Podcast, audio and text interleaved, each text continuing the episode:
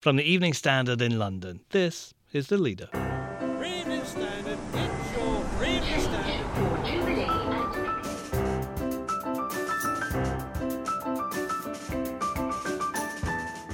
Hi, I'm David Marsland. The biggest party of the year is taking place in London this evening as the Evening Standard celebrates its Progress 1000 list of the most influential people in the city. politics dominates the top of the list. But if you, you know, as soon as you sort of get to the number two slot, you're in territory with Phoebe Waller Bridge. Our deputy editor Charlotte Ross and associate editor Julian Glover will be here to tell us what it takes to make a list like that in incredible times like these. Later. 10,000 Met officers are being equipped with taser stun guns. Do traffic officers and police on patrol with dogs need them? Why, this paper says yes. Also, Look ahead! The bridge is near! It is dangerous and narrow! Sir Ian McKellen's back on the London stage, and we've given it five stars.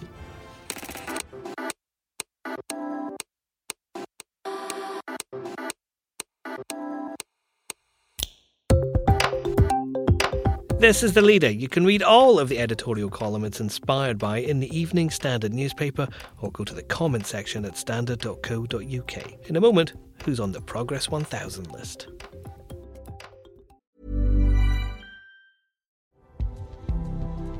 This edition of The Standard is brought to you by the AXA Startup Angel Competition. I'm Sharmadean Reid, founder and CEO of The Stack World, and I'm here to help you turn your business dream into reality.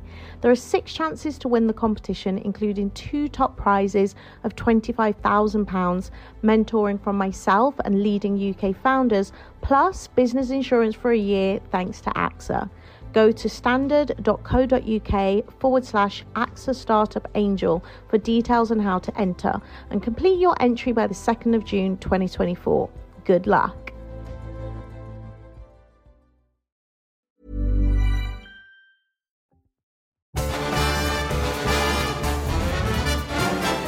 Tonight, the Evening Standard celebrating its 13th Progress 1000 list of the city's most influential people with a huge party. You can see who's made it with a special pullout in ES Magazine. It's also online now. From our editorial column, here's what it takes to be included. We live in the most dynamic, creative, connected, free thinking, diverse city on earth. Today, we are proud to reveal the activists and the artists, the tech leaders and ballet dancers, the poets and police officers, the cooks and the rappers, and many more who are part of our Progress 1000 list. That's 1,000 people from 8.1 million whose energy and ideas power us all. But this year's list is about more than those who have made it to the top. It's those who will define our world for years to come who stand out. Together, they are part of a powerhouse beyond all imagination, a living, thinking, quick changing collection of incredible creative energy.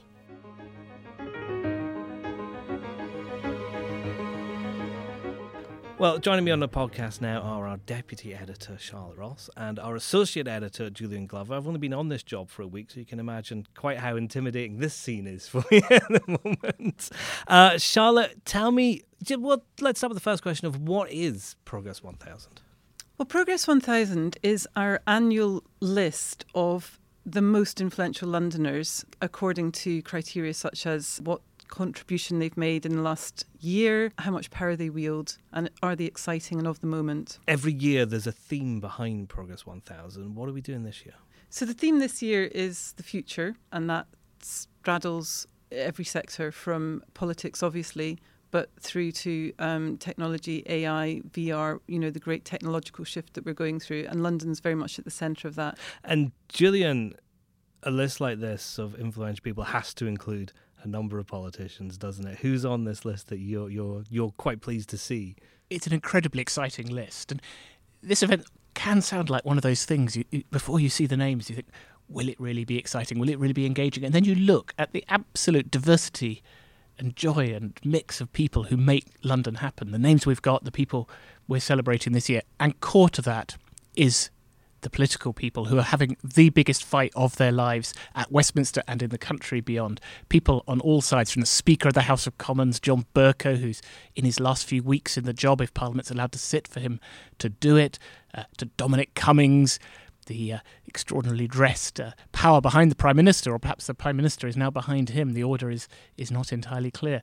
Jeremy Corbyn, Sam Gyimah, who was Tory rising star, worked for David Cameron, is now suddenly a leading Liberal Democrat. All sorts of things happening. So the Mayor of London, Sadiq Khan, gearing up for the big battle next year.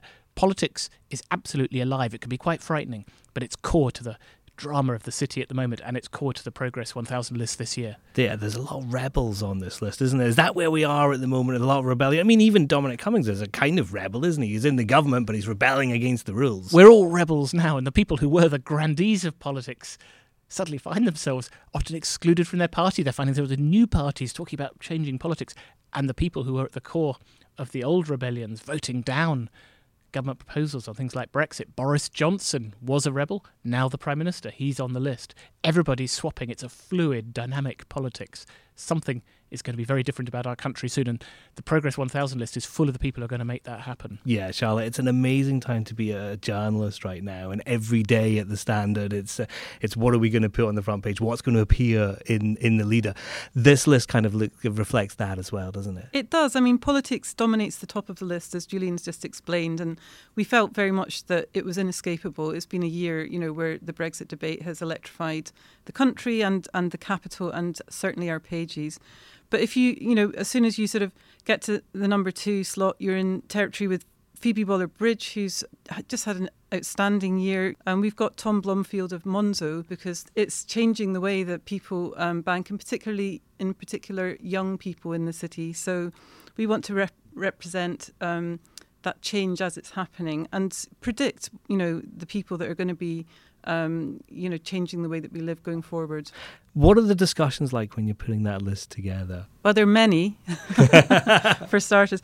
Uh, I mean, we, we, we spend a large part of the year putting this together. It obviously ramps up towards the end, but we start this um, not long after we finish um, this event. The editor is one of the key um, sort of uh, tastemakers in this list, clearly, and you know it's it's it's his or hers um, uh, decision what what the big theme is going to be, and as we sort of curate the lists, um, people that get struck off and added on um, often come from the editor's office.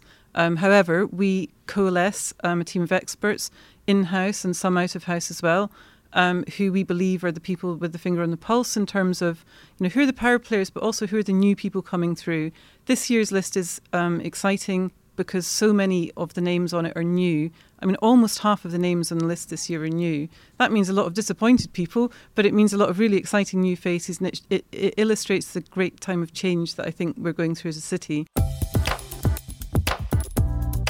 Next. It's a weapon which although it has some risk and it is an, an, official firearm which is illegal for the member of the public to, to use, is very effective at diffusing situations which may otherwise become even more violent. More tasers for the Met Police, while the Evening Standard supporting it.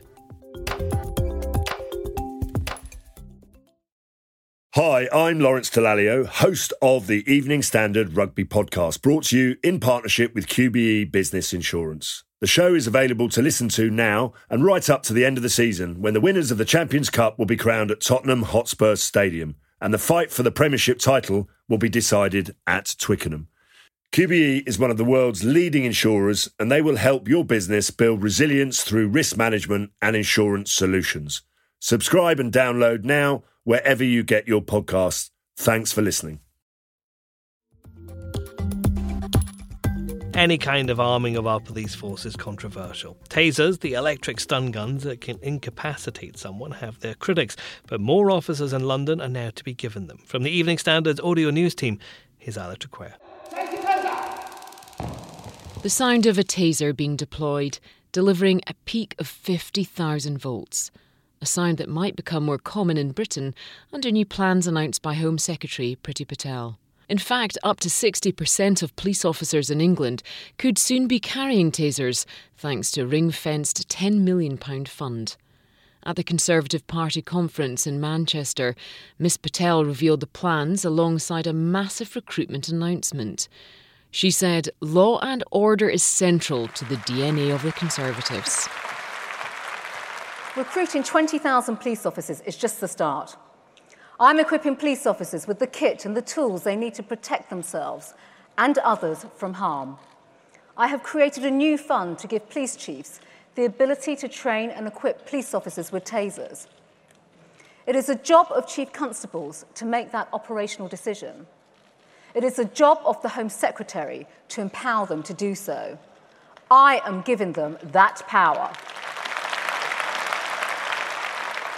The Metropolitan Police Commissioner, Cressida Dick, recently told LBC she's already seen a big increase in tasers since she joined the Met. We've now got um, just under six and a half thousand, so that's a 50% increase, I suppose. What I've sought to do was to get much greater availability, both through numbers and training, better bit of kit, uh, also policies so that we could be single crewed, for example, so that people who are already trained but in a different job could still use their taser. A variety of ways of getting more and more taser onto the ground.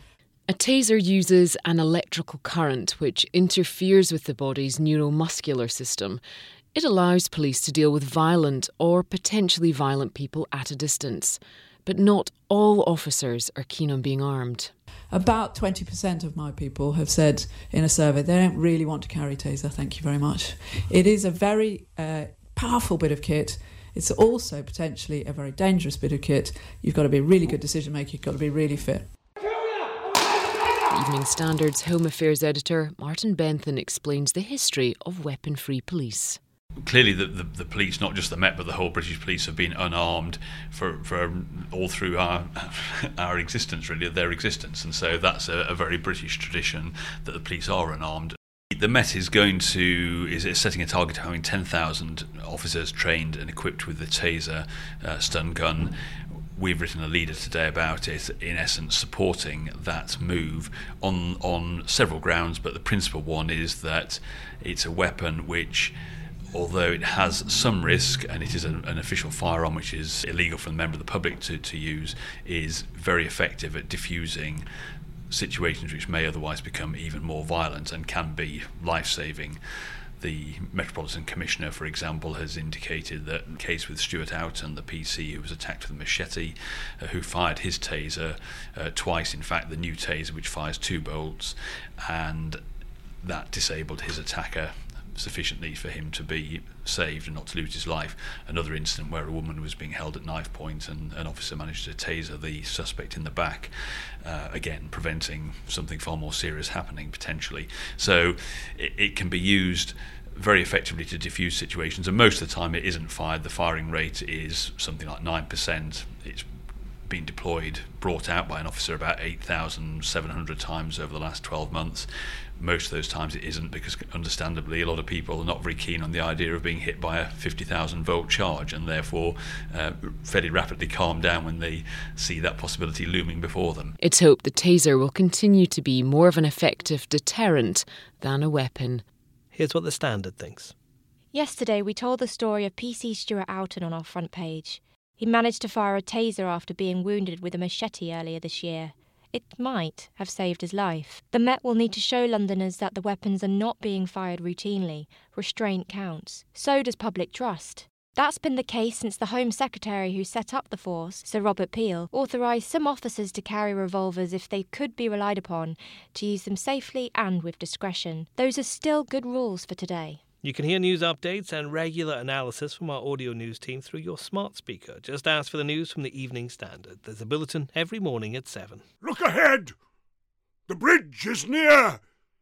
It is dangerous and narrow. Sir Ian McKellen's one man stage show is back in London at the Harold Pinter Theatre with a five star review from the Evening Standard. We've called it a generous and exuberant delight, and our editorial today says much the same about the man himself. Sir Ian McKellen is the actor who has it all because he has given it his all.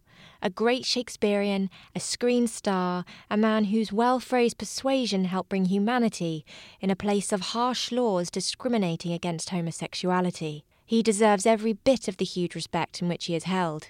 He's also devoted to the cause of live theatre. He has toured his 80th birthday show to 86 venues across the country to raise money for theatrical charities. Now he has brought it to the West End, and our critic Nick Curtis gives it five stars in our review today. Bravo.